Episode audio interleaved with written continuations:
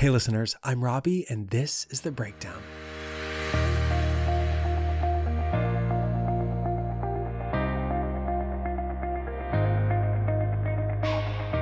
This week, I am thrilled to be bringing you my conversation with film and television casting director Karlee Fomalont. Karlee is a New York based casting director who's worked on numerous pilots for CBS Primetime and ABC Primetime. She then transitioned into independent casting, working on Baz Luhrmann's Netflix series The Get Down and Steven Spielberg's The Post, for which her team was nominated for an Artios Award for Outstanding Achievement in Casting. She's currently the associate at Rori Bergman Casting, working on major studio feature films, independent films, cable, and multiple streaming TV shows. Karlee also casts short films and features independently, most recently including Amazon Studios' feature film I'm Your Woman, starring Rachel Brosnahan, and she partnered with Rori on Yearly Departed, the Amazon end of year comedy special. Listeners, if you are as confused about the television industry slash audition process as I am, then this is totally an episode for you. Karlee walks us through each step of the television audition process, starting with initial conversations about what the writers and directors and showrunners are looking for before the breakdown even goes out. We cover so many important topics, like if you aren't represented, how to effectively reach out and email a television casting director, and what to say to really make them respond to your email. And if you are represented, we talk about how to talk to your reps about pushes and what an effective push actually means. And if you don't even know what push means, then that's totally okay too, because Karlee's going to talk all about it. Now, because really all we can do right now is make self tapes for television and commercials and films and things, Karlee gives us some truly killer advice on self tapes and talks about submitting multiple takes of the same scene since we aren't able to get adjusted by the casting director in the room. Now, if all of this has your head spinning, totally do not worry. Karlee is about to break down the television industry completely for you in an easy to understand way. And remember, if you like what you hear, please take a second to subscribe, rate, and review on Apple Podcasts. It really does help other people find the show. All right, listeners, now without further ado, here is my conversation with the kind, passionate, talented, and incredibly intelligent Karlee Fomalont.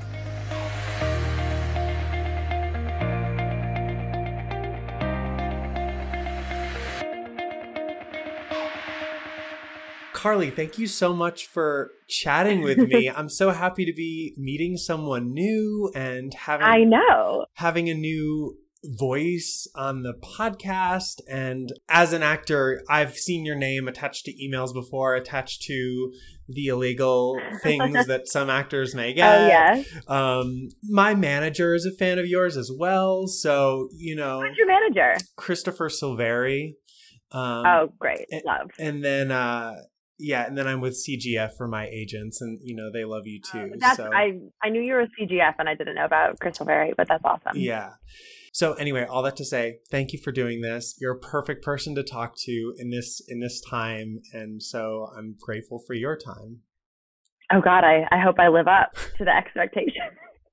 you totally will. You totally will. Are you um where in the world are you right now? Let's start there. I I am in my apartment in Harlem. Okay. I haven't left essentially in a year. It's been crazy. My whole family's in LA and I haven't been able to see them. Uh, I've just been hunkered down with my two best friends who live really close by. Um, and, and our third best friend also lives in the neighborhood. So we've kind of had this little pod since last March, which is crazy. And if it wasn't for them, I don't know if I would be in existence. I'd be going absolutely crazy. I totally get that. I can resonate with that. I also live in New York in Manhattan. Um, but I've been uh, kind of the opposite. I've just been away for so long. But I, nice. I did come back for a month. You know, and we see so much on the news about what New York is like, and but then I've been seeing my friends like social feeds, and I've been like, wow, New York actually looks amazing still. Um, and yeah. the month that I spent back there, I went back for like the month of September, which of course is like one of the best times in New York City. But um, Perfect. but I loved being back, and and I miss it, and can't wait to get back there. Yeah. Where are you right now?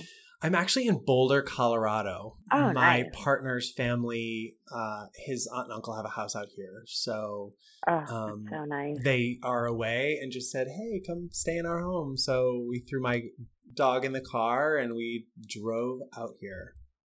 Uh, That is the full dream. yeah, yeah. And we were actually supposed to leave two days ago, but we're still here. So Perfect.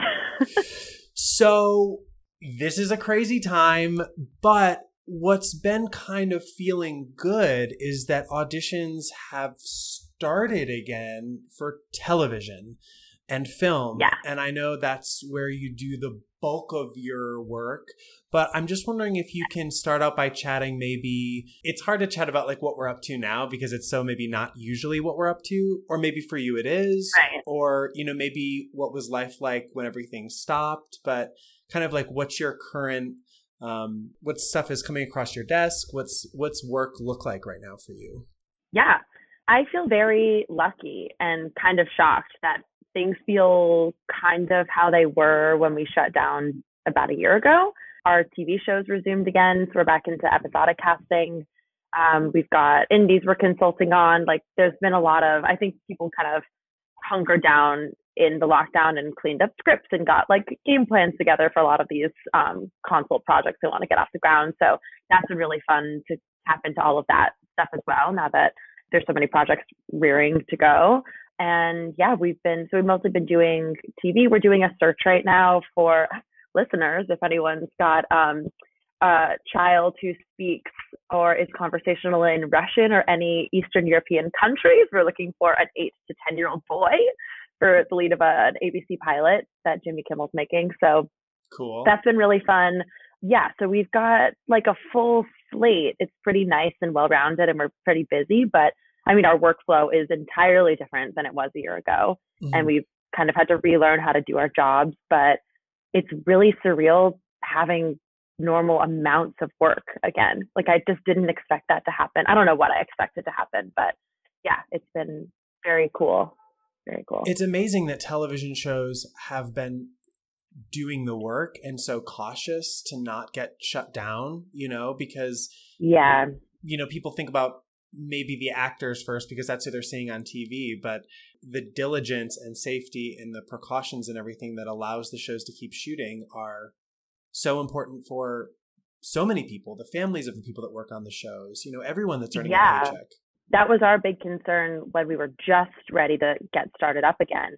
We were like, we need to make sure that we understand the safety protocols because we are putting actors like health and lives on the line that we need to make sure we understand like what the procedures are. We want to make sure everyone feels safe because we're kind of the middleman and we don't want to give assurance to anyone going to work that they're going to be safe unless we understand what the process is and how they're going to be safe within that.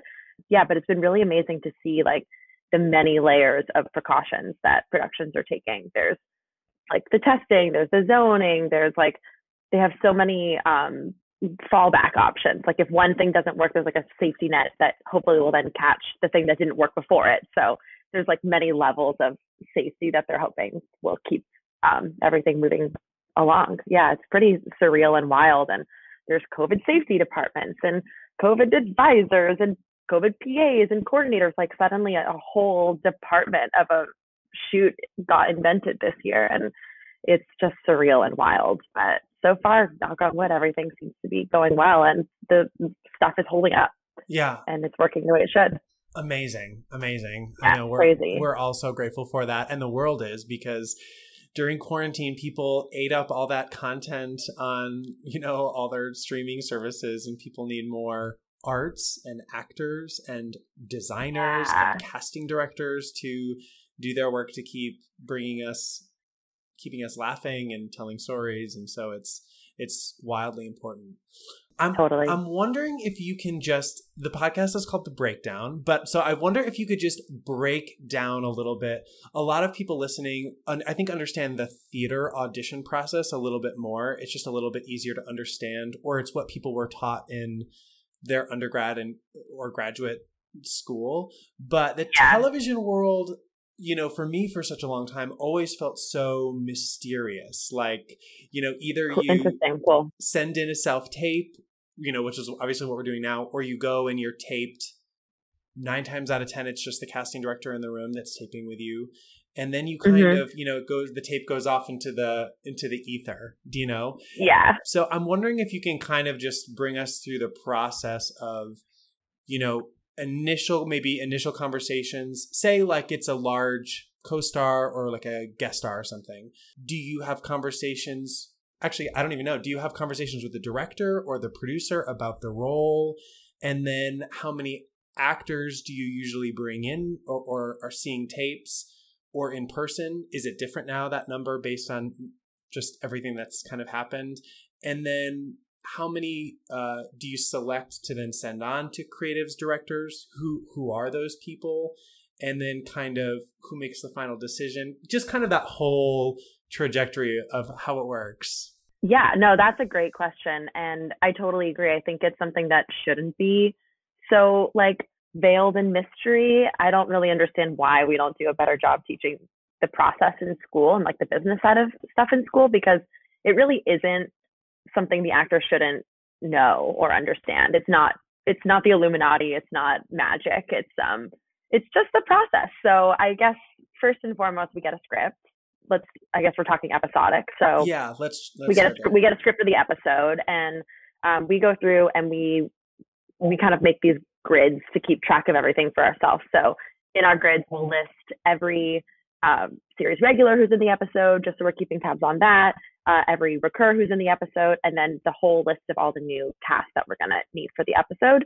And from there, we'll start formulating breakdowns. Uh, usually in the script, there's some sort of description of the age, type, whatever kind of is needed for the role. And sometimes there's not. So we'll note both of those things. Either we'll write down exactly as it's written in the script, and um, and if there's no descriptors whatsoever, um, we'll just kind of put it as a note of like ask the team if they have a thought here, or we do our thoughts ourselves. Um, Interesting. And then you read, and yeah, so sometimes it's really concrete, and you're like, oh, I see exactly what they're looking for. They've really spelled it out in great physical and uh, emotional descriptors. Other times it's completely open, and they're like, I don't know, it's just we need someone, and you can tell us who we need. Um, so then you re- read the script, and sometimes by reading the script, you get a better sense of both of those things, of both the things they've written really concretely that they're looking for, and it helps as you read it to kind of play in that imaginary headspace. It's very similar to acting in a weird way, where you kind of or reading a book, you lose yourself in the what you see and what you feel of it. Um, and Rori, who I work with, and I will both read it independently and kind of do our notes, and then we'll discuss it. And I'll be like, "Oh, I totally read it like this," and she's like, "Oh, that's funny. I read it exactly like that too." And that means, "Oh, we should totally talk about this person." And then we start like spitballing ideas like that. Or sometimes I'm like, oh, this is exactly how I read it. And she's like, I, I read it totally different. And there's a lot of value in both of those experiences. So we kind of do, then we write out the breakdowns kind of based on all of those conversations and text research and pulling out specifically what was written. And then we send the breakdown draft to the team and have a conversation with them, kind of like a concept meeting where we'll say, like, please give us feedback and tell us if you want something different, more specific, if you want to tweak ages types, if we can open it up, if we need to make it more narrow, we kind of have all of those chats. And who is part of those? Is it the writer and director and the producers, or like is it everyone, or is it usually just the director that's kind of weighing in?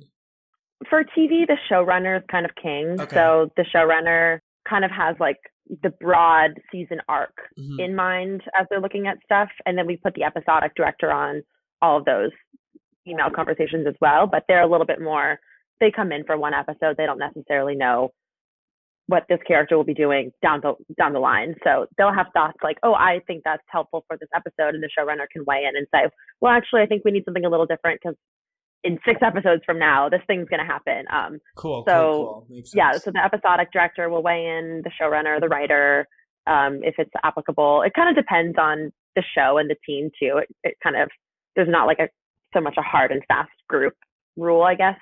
Um, and that you kind of feel out as well. We put the producers on it. Some producers are more hands on and want to be involved. Some are less hands on. You kind of just get a sense of who wants to weigh in and how, and uh, who we wait for the answers for, who just wants to be in the loop to read it but doesn't want to like necessarily weigh in.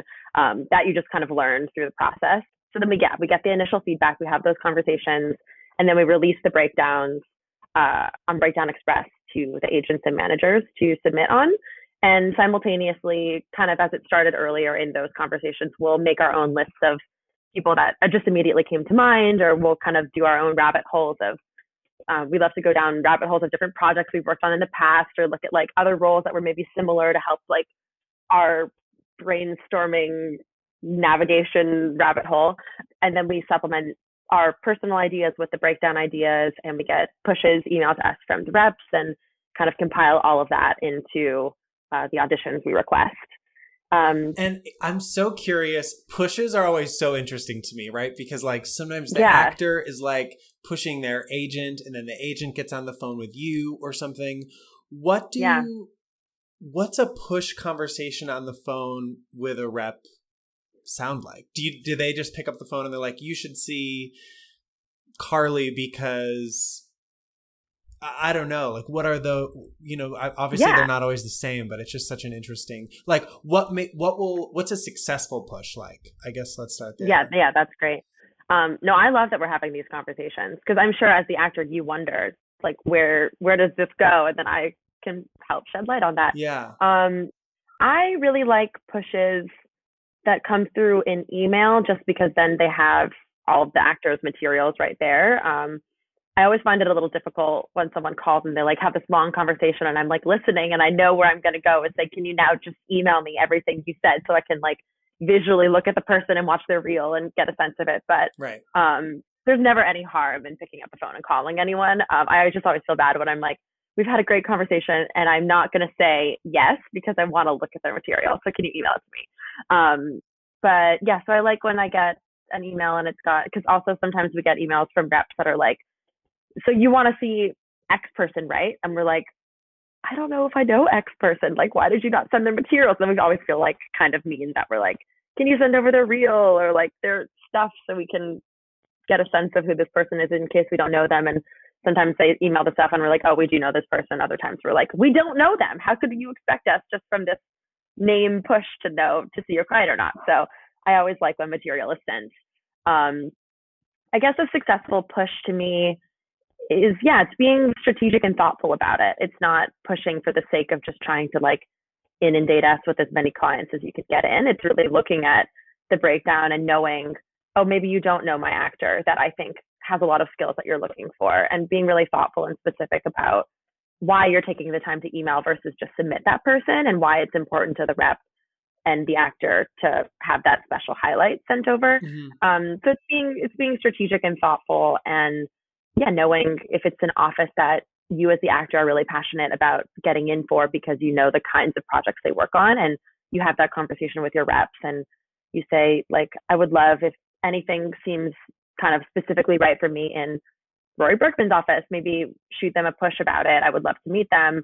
Um, so then that could be something they include in the email or something that's like, I don't think you've ever met this person.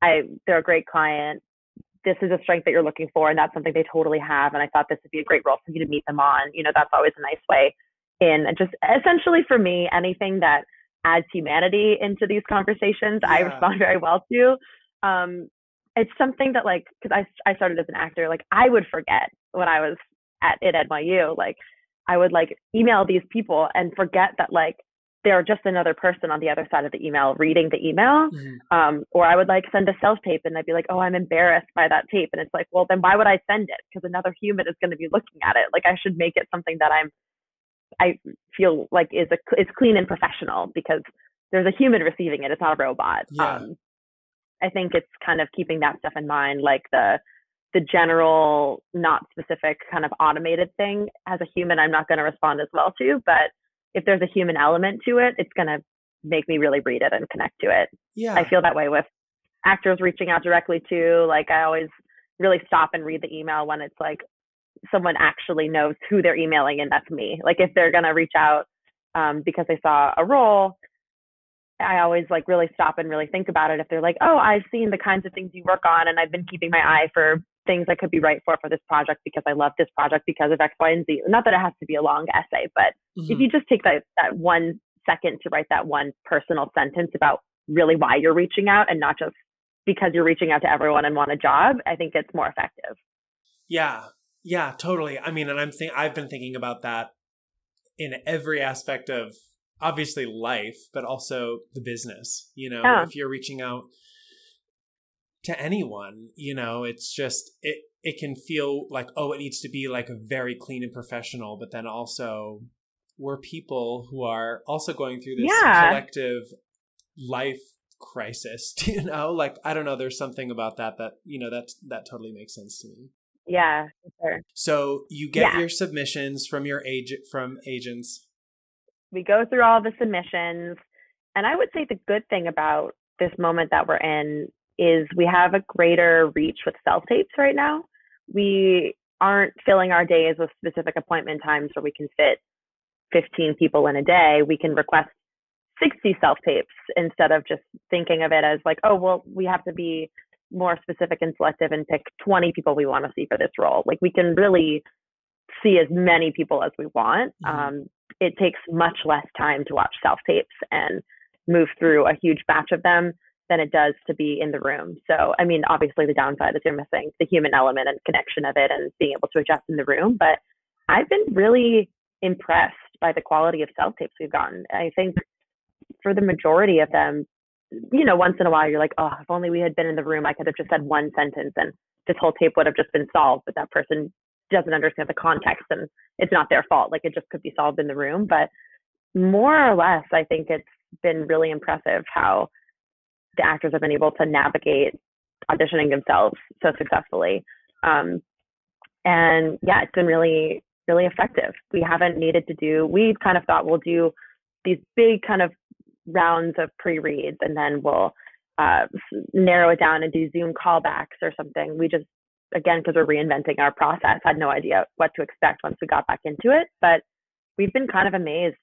More or less, we've entirely cast off of tape. We've done maybe two or three Zoom auditions, and it's usually because the actor has tech issues and can't get a reader, so we'll offer up that we can read with them. But we really haven't had to resort to Zoom to fix the problems. Like actors are doing a great job. Mm-hmm. Um, it certainly made our job easier in a lot of ways, which is cool and weird. And I hope actors are feeling the same way that it's kind of an opportunity to get more auditions or be more like in charge of their artistry in that way. Mm-hmm. I also really miss the in person element, obviously. It's why we do this and why we got into it in the first place. But um, yeah, so we we will we'll request a bunch of tapes.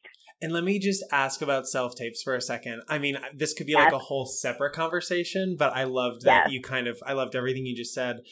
Let me ask you in your like you know specific to you in your office. Yeah so say like I'm taping or something for I I, I don't know really like anything um, whether it's a series regular or a two line co star. Talk to me because you're not in the room to give an adjustment, right? To be like, oh, actually, like, I know this is where the team is like trying to go with it. You know, obviously, you're going to put as much as you can in that breakdown. But what about actors submitting one or two or three takes of a different scene just based on like i guess it could go this way or sometimes i'm like it could go this way. Um, how, how do you all feel about that? We you know every office has their own thoughts on this. We really encourage multiple takes especially now when you're operating in a vacuum. If your impulse is to explore kind of different sides of the spectrum because you're not sure if the context isn't if you if you're not getting enough context clues to make a decision about where it should fall mm-hmm. i think experimenting is 100% fine. And sending multiple takes is great because it gives us more options and we can only send along the ones that we think are more are most applicable or strongest and we will just hold back the others because again we are the advocates for the actor we're mm-hmm. not there to judge and you know cancel out the actor's work we're there to support the actor's work so if you send us yeah a couple takes of something and we're like oh this one's the strongest and kind of fits mostly like what we're what we're looking for in this part we'll just not send the others mm-hmm. and no harm no foul yeah, I think multiple takes is really great. But I, yeah, it's funny. I really do think everything that you need as an actor really ends up being on the page. And, you know, there's so many like acting schools and philosophies. And, and it's like, I just wish that more teaching was just about like, look at what's in front of you and absorb every single word because it's mostly going to be everything you need to know. And there's not I don't want to take myself out of the process, but there's not that much that you need our feedback for in the end because we're all working off of the same document.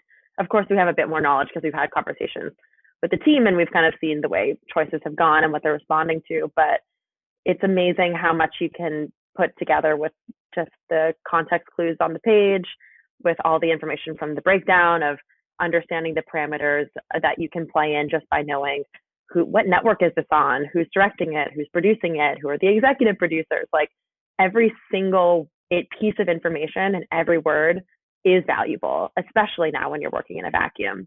And taking all of that into account as you begin your kind of research process to then into the more creative thinking process, then merging them together into your audition is mostly, I think, going to give you the information that you need. Um, very rarely have I seen people send tapes in where I'm like, oh, you've played two very opposite sides of the spectrum just to show range, but you're not, but because when you do that, it kind of, you forget, you're not playing within the context that you've been given. So mostly I feel like the multiple takes that we've received are just different versions within the parameters that you would expect from the kind of show it is, mm-hmm. which is exactly correct. Yeah. Um, yeah, always experiment, not for the sake of proving that you can experiment, but showing if you're like, oh, I, I see there's different ways in, but that all makes sense for this world or for this character or for this story or for the tone of the show. Like that's exactly right.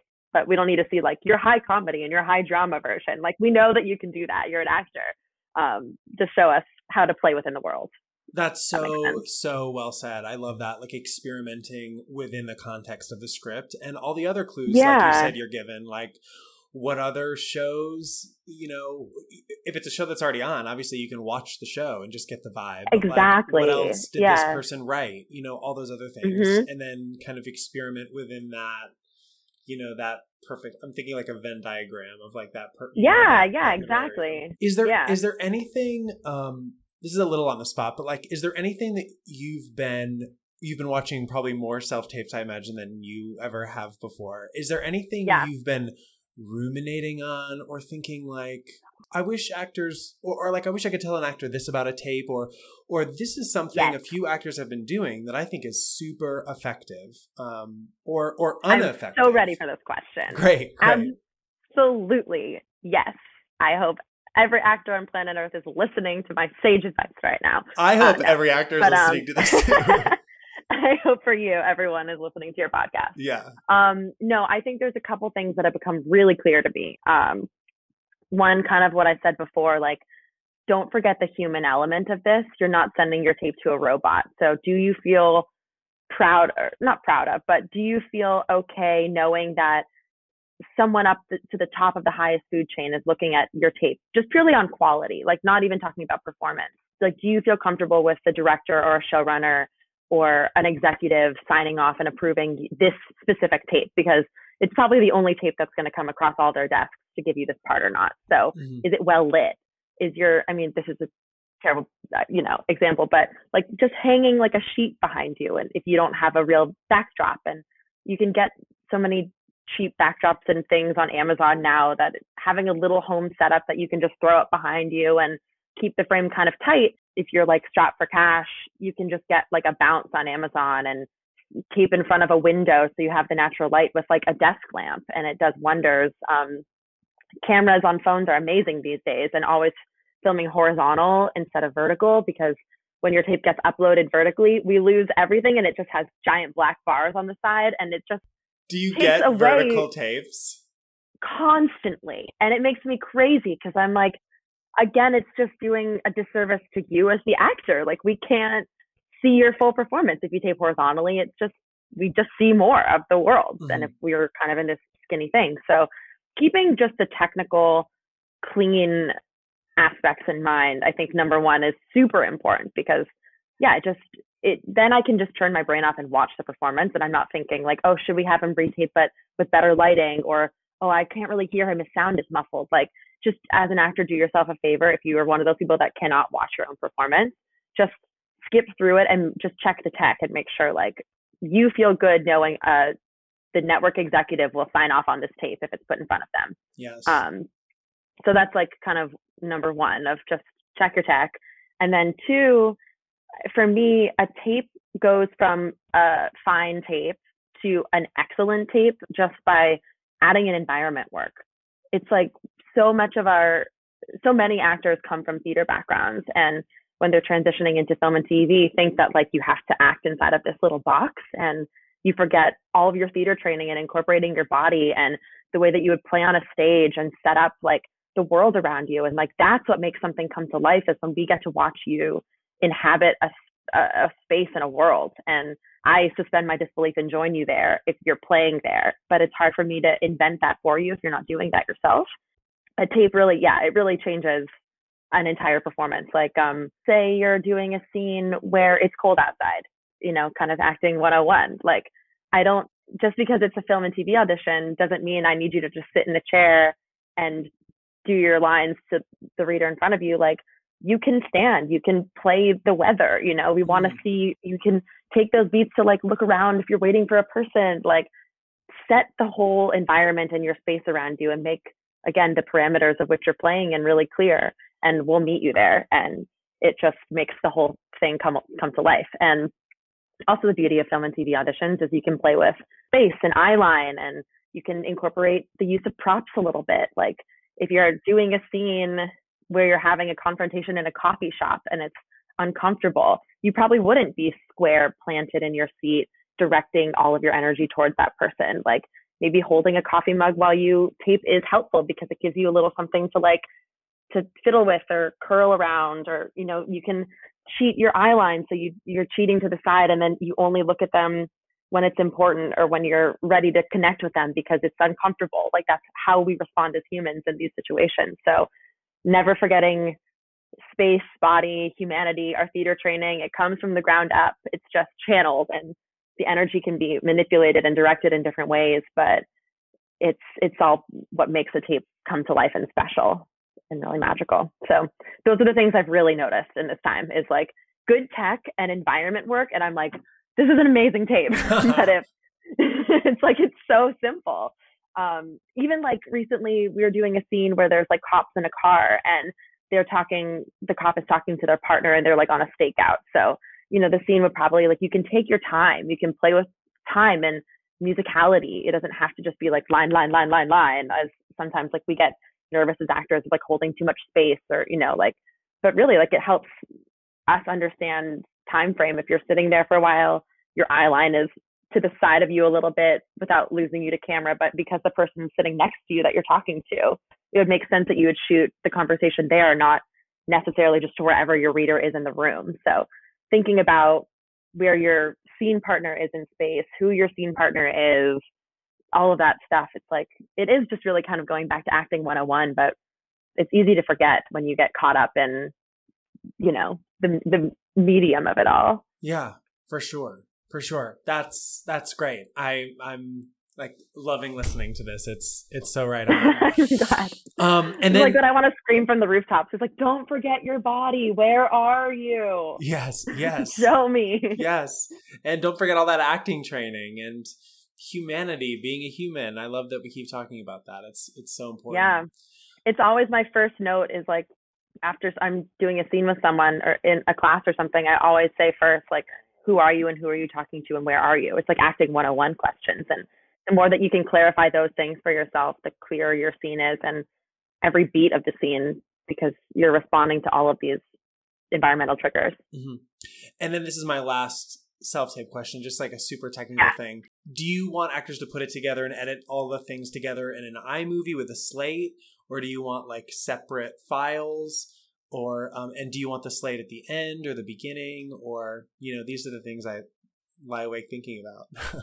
That's so funny. Um, I personally like it when it's separate takes mm-hmm. and you have a separate slate. Doesn't matter to me if it's the slate's first or last.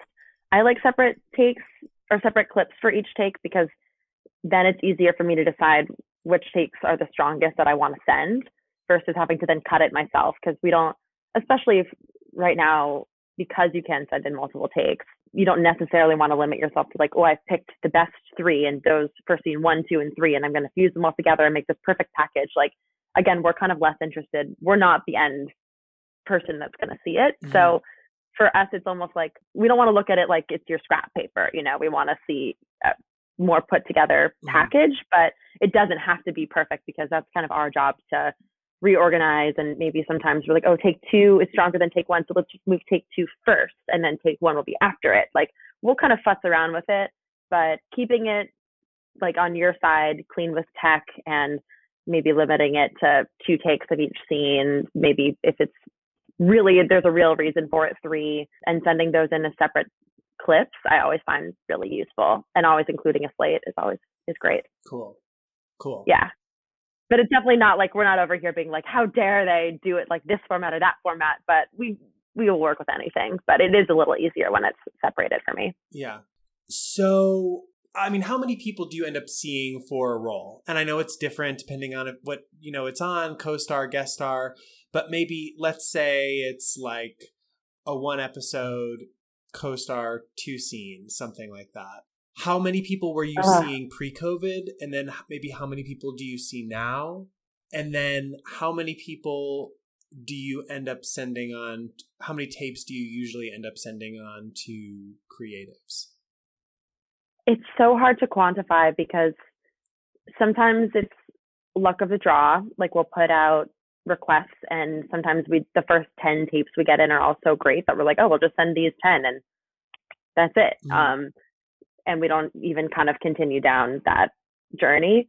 Um, yeah, sometimes it depends on how specific the role is. Sometimes it depends on if it's a role similar to something we've seen. Sometimes we'll just pull together people that we know have done a good job that we're looking to try to slot into the show and kind of just collect those people and send them. Um, I mean, I would say on average, we send, just very generally speaking, probably around six to eight choices per role, mm-hmm. just very generally.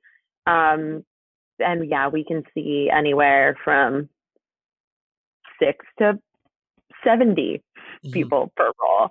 Um, it's really a wide scope. And, you know, sometimes we'll do a first pass and send it to the team and they have notes and feedback. And because sometimes both us and the team don't really know what we're looking for until we see it. Mm-hmm. So we can do a first round of something and be like, I don't know, does this seem right? And they'll be like, oh, this does. But what if we try going further in this direction or that direction? And we'll put out another, either another round of tape requests or we'll go through all the tapes again and pull different people to send based on the feedback and send a new batch. So it really it's really hard to say because it changes so much.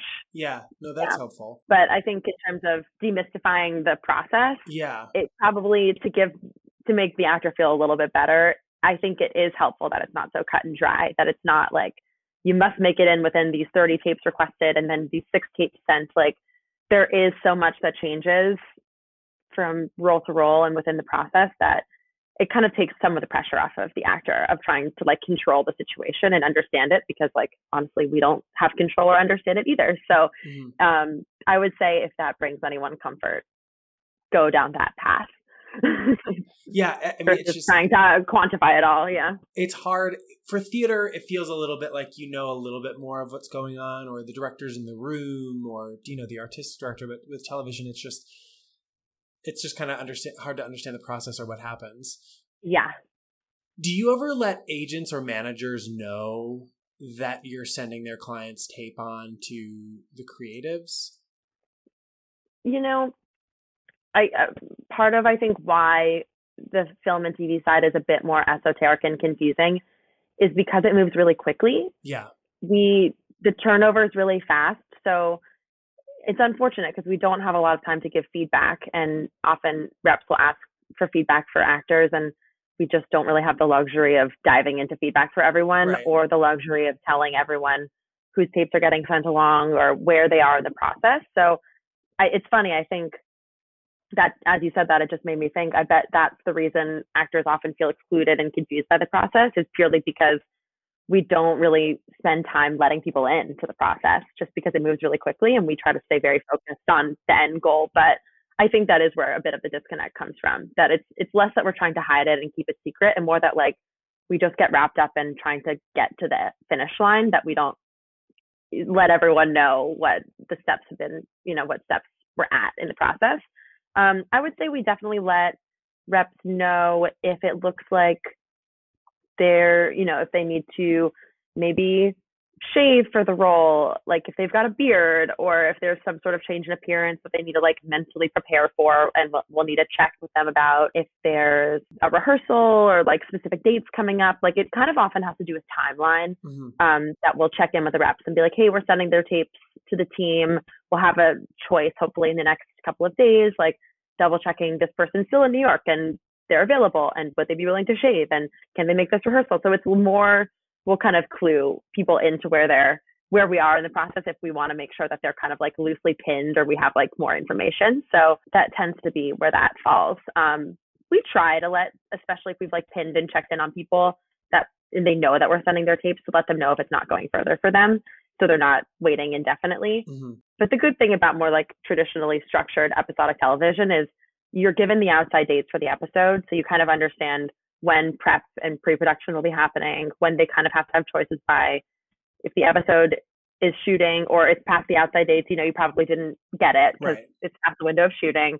So we kind of just assume that the the dates kind of give the answers, but it does take a lot of like humanity out of the process for sure. Can you just quickly define getting pinned? Because my yeah. agent called me at, at one point and she was like, "Oh, um, yeah, you got pinned for this project," and I was like, "I'm like what?" And as yeah. in like bye bye birdie, sure. like I got pinned. So yeah, what I because it's confusing, you know, because it's like you of kind of got it, but you didn't yet, you know. Yeah, uh, an office we work with in LA calls it watch and advise, which I love, versus being pinned. I think it's a bit more descriptive. Being put on watch and advise or being pinned kind of means we're circling a choice.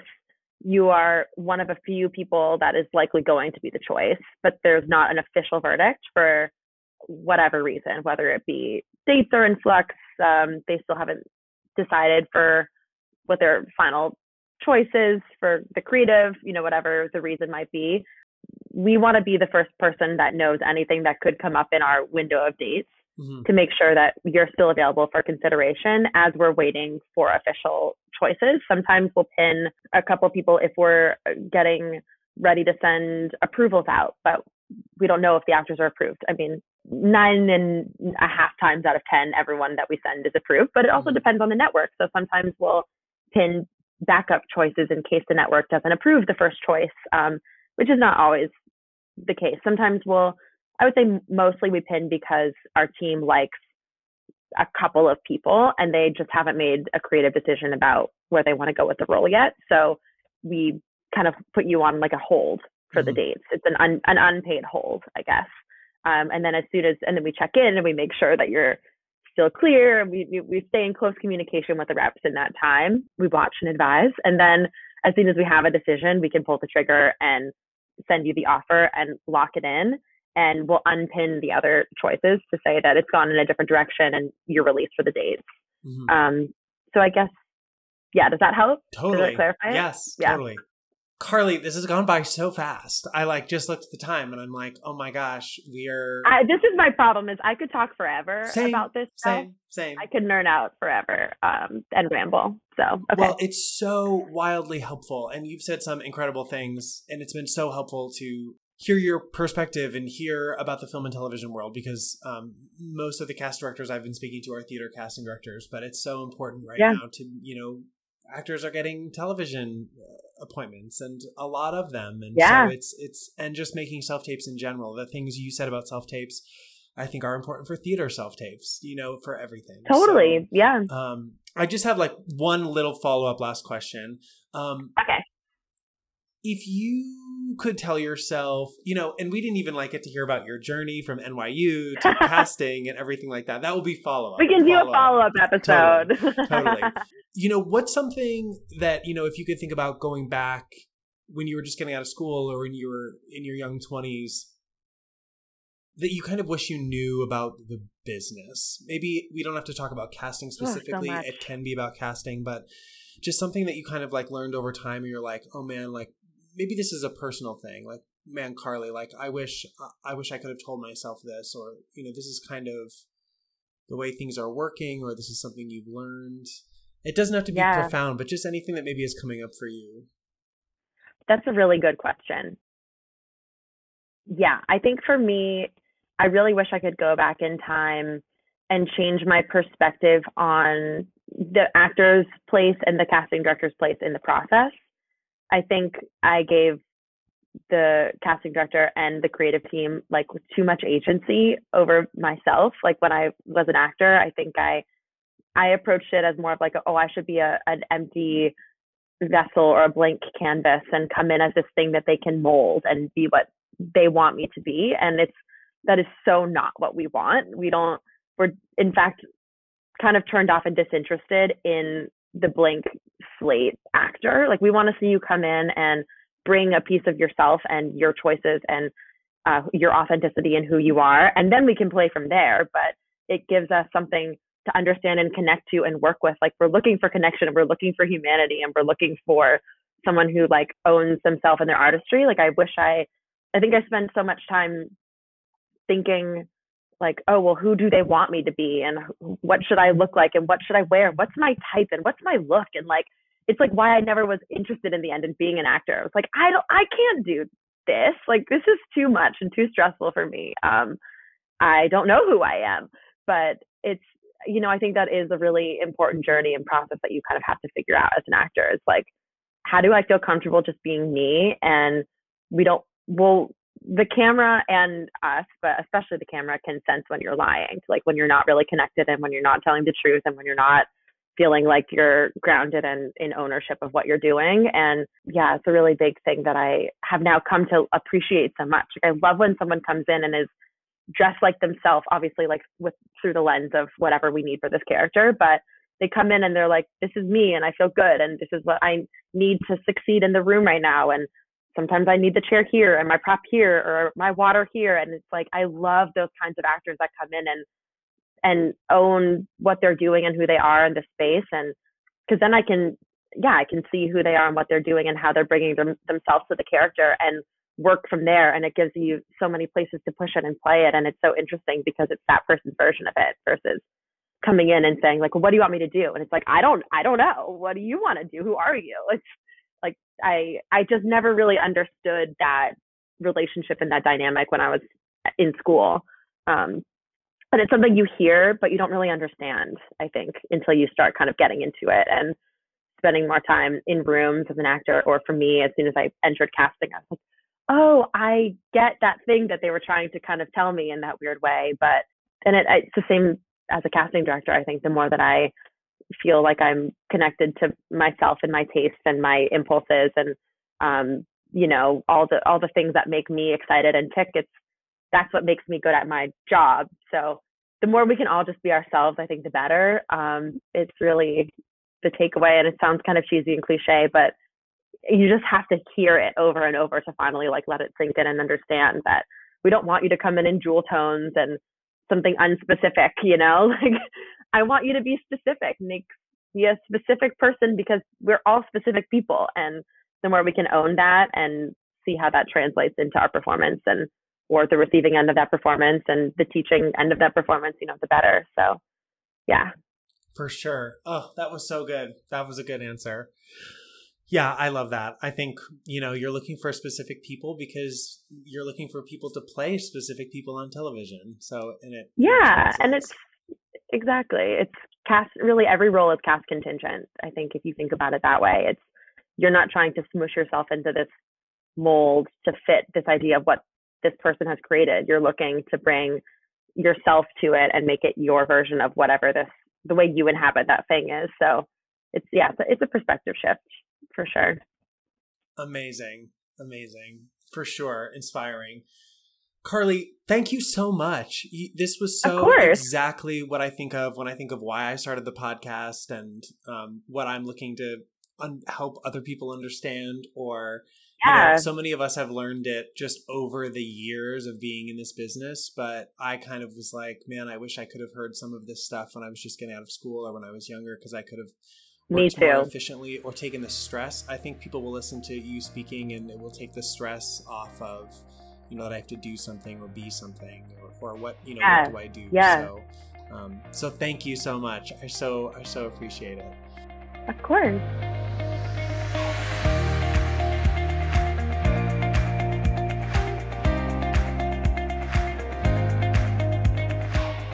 For more information on the podcast and our guests, visit thebreakdownpodcast.com and connect with us. Let us know you're listening on Facebook and Instagram at The Breakdown with Robbie. And again, if you like what you heard, help spread the word and make sure to subscribe, rate, and review on Apple Podcasts or wherever you're listening to this. Thank you so much for listening, and stay tuned for another episode of The Breakdown. Hey!